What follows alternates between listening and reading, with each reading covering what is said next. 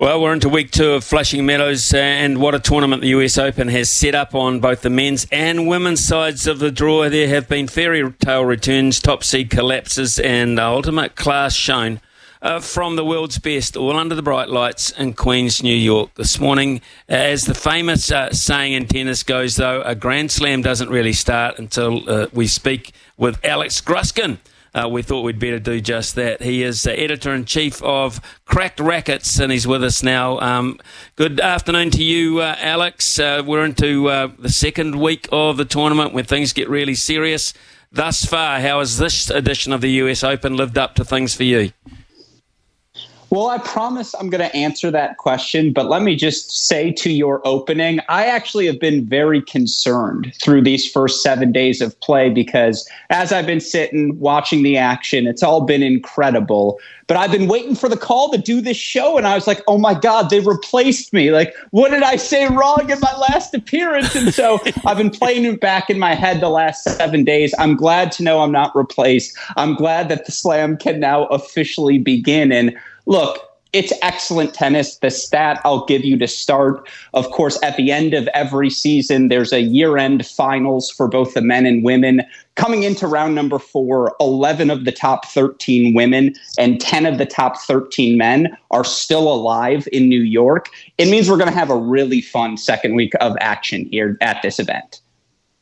Look, we were never going to ignore you. Uh, we just thought, well, he, we thought to ourselves, would he even bother answering the phone for us in, in week one? I mean, he's probably taking so many calls from around the world. So let's let's see if he's available first thing uh, in the second week. And uh, honestly, Alex, uh, this is an interesting time for uh, American tennis because you've got a fair representation on the men's side of, in particular uh, with uh, Ben Shelton getting through over Tommy Paul. But you've got Frances Tiafoe in action and Taylor Fritz as well. So uh, you'd be pretty pleased in the United States. Yeah, absolutely. And I believe Tiafoe just finished out a straight set win over Rinky Hijikata. I would point out Hijikata, a former North Carolina All American dear friend of our programs at Crack Racquets. He was the first Australian wild card to make the round of 16 at a major since Nick Kyrgios did it back in 2014. So, first time in about a decade, really good event for the 22 year old.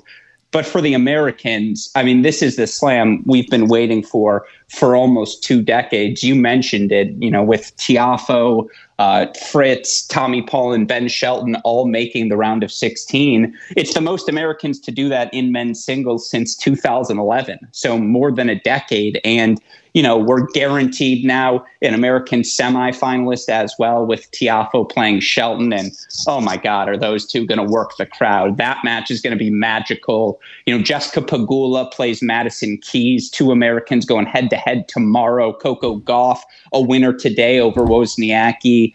It's, a, it's the most fun in my life. I mean, look, was I alive in 1996, 97, 98 for Pete Sampras? Yes, I was alive. I was very barely potty trained. And so, for a generation of American tennis fans, this is the first time they've gotten to, dare I say, enjoy the back half of an event like this. And it makes it a really special time.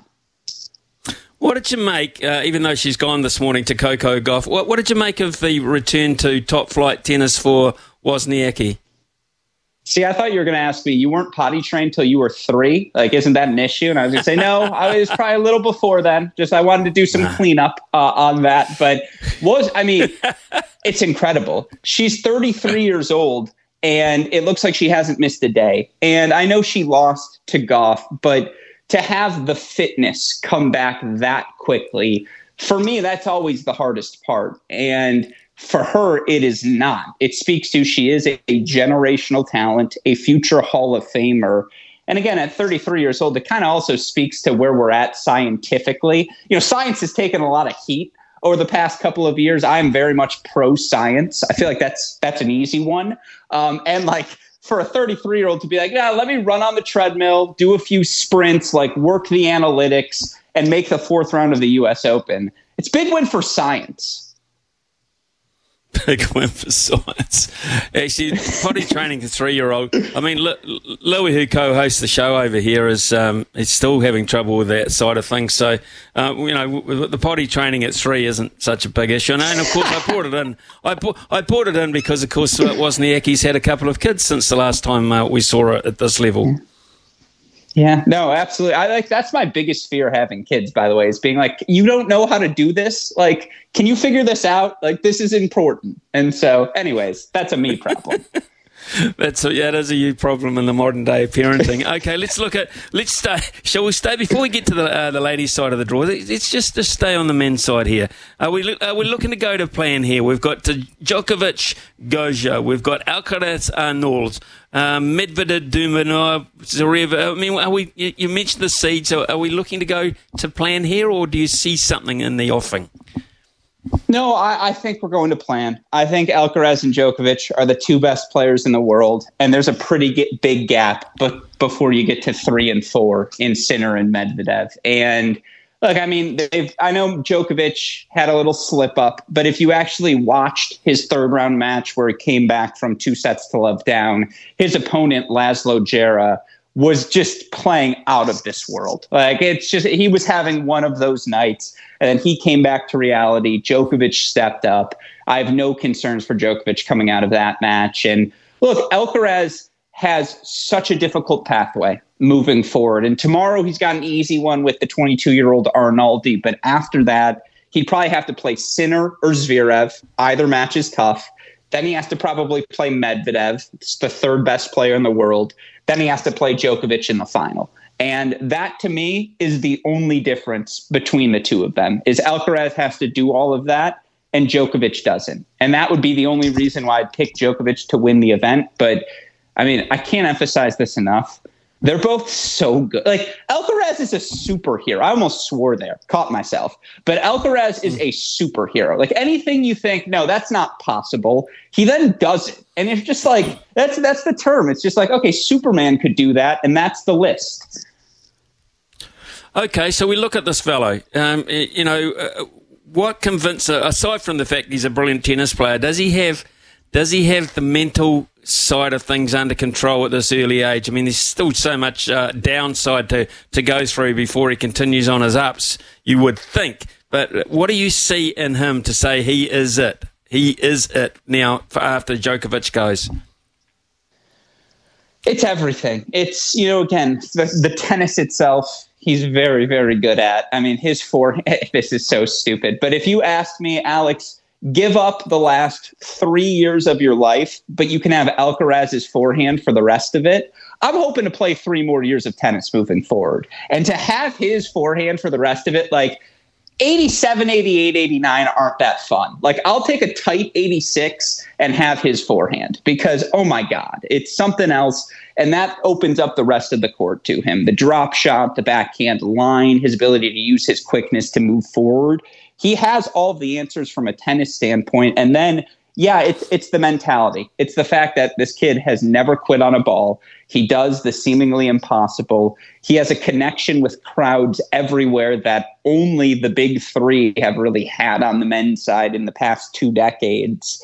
And he's 20. It's like that's he's 20. It's just it, he has it all. Right, let's uh, uh, pop across the net to the ladies' side of things, and uh, now we know Coco's offer's gone through. Madison Keys having a, a, handy tournament, but up against Pegula in the next round. It's such a good, it's such a good match. It, it's really, really good. And normally, I would say take Jessica Pegula because Pegula's having a career season. She's third in the world. She won in Canada a couple of weeks ago. Played really good tennis to beat Svitolina in round number three, but Madison Keys is hitting the ball. It, she's just having one of those two week runs. And when she does that, it makes things very scary because she has, and I don't say this lightly, Serena Williams adjacent levels of power. Like that just ability to take the racket out of opponents' hands that said, Jessica Pegula has been so good this year, so good. And it just feels like all the stars are aligning for her to get a real shot at the title at this event. And so, you know, I, again, it's Labor Day here in the United States. Monday, everyone has off. Clear the calendar. Sorry, kids, we're not talking. I got to watch tennis. Um, this just, by the way, this whole show is an evidence of why I'm not ready to be a parent.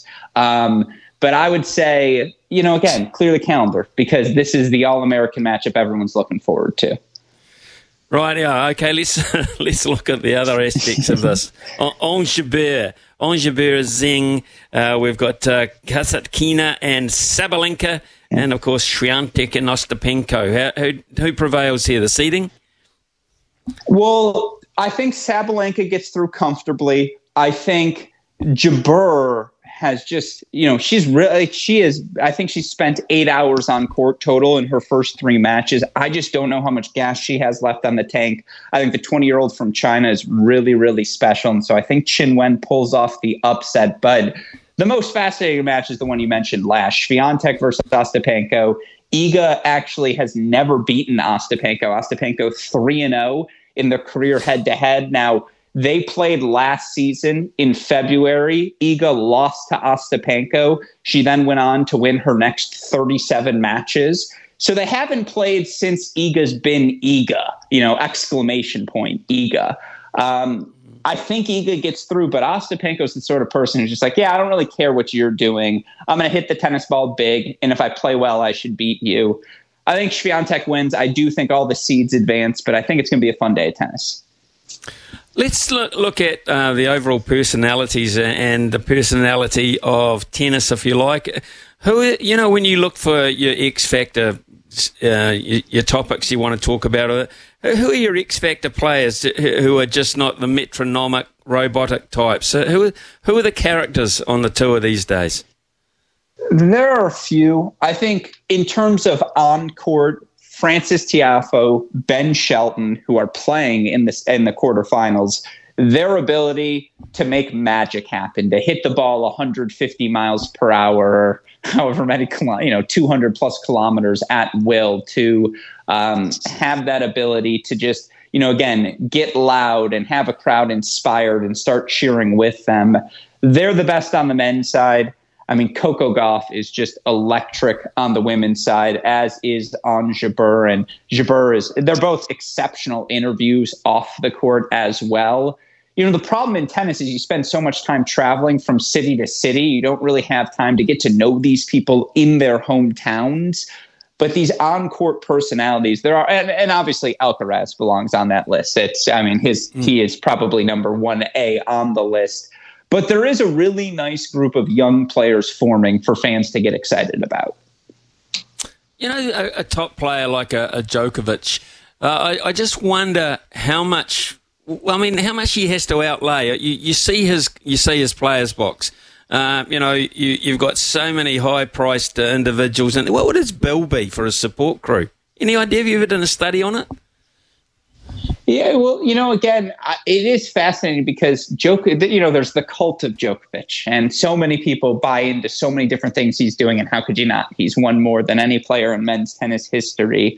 It is, again, tennis can be a little insular. You have to be selfish to be a very good tennis player. It has to be all about you, your training, and you know your schedule to make sure you're having success because it's just you out there on court and that's why it's again those players who, through all of that, still manage to perform well and put on a show. I mean, those are the players that will always have fans gravitating towards them. Do we see, uh, you know, one of the great things about watching tennis is when the cameras focus in on the crowds and we get the great tennis personalities. I think Billie Jean King goes to pretty much everything that ever happened. Some Martinez floating around. Do we do we see do we see the Fed there very often? Do do we see uh, do we see Rafa floating around? I mean, do, do, do we have the personalities yeah, that, that, of more recent personalities? That's a great question. And no, I'm convinced there's a line item in the ATP budget because Rod Laver is still everywhere. Like Rod Laver just gets mm-hmm. private play. Hey, they're like, bring in Rod. It's the quarterfinals. Um, and credit to, I mean, obviously one of the game's great icons should be at all these matches. Um, so he was one of the greats always. Beyond him, I mean, I think we are going to see more of Federer moving forward. You know, we never see Pete Sampras. We, you know, there are a bunch of guys who we we rarely see Agassi at these events. Um, I do think Federer, Nadal, Djokovic will be much more present than the than the generation before them has been. And just finally, uh, as I speak to you uh, live, uh, Taylor Fritz is uh, about to get underway um, against uh, Dominic Stricker. Um, how do you see this going? A, a Fritz victory? Yeah, I, Stricker, 21 year old, very talented. He went five sets in both of his last two matches. I just don't think he has any gas left in the tank. I think Fritz advances very comfortably. And, you know, again, then you get three Americans to the quarterfinal, which just doesn't happen very often. It does not. It does not. But uh, what does happen is we get hold of you every single time, and you always answer the phone for us, which is great. Absolutely brilliant. We're talking to the editor in chief, folks. Yes, he is the editor in chief of Cracked Racquets. And how privileged are we? How privileged are we? Uh, always a pleasure. I appreciate you guys having me. And yes, now the major can officially begin. Yes, it can. It absolutely can. Uh, thanks very much, Alex, uh, as always, uh, for being so entertaining with your information as well. You're a, a, terrific man and a great guest for us. Thank you, and have a great remainder of the week. Thank you. You guys as well.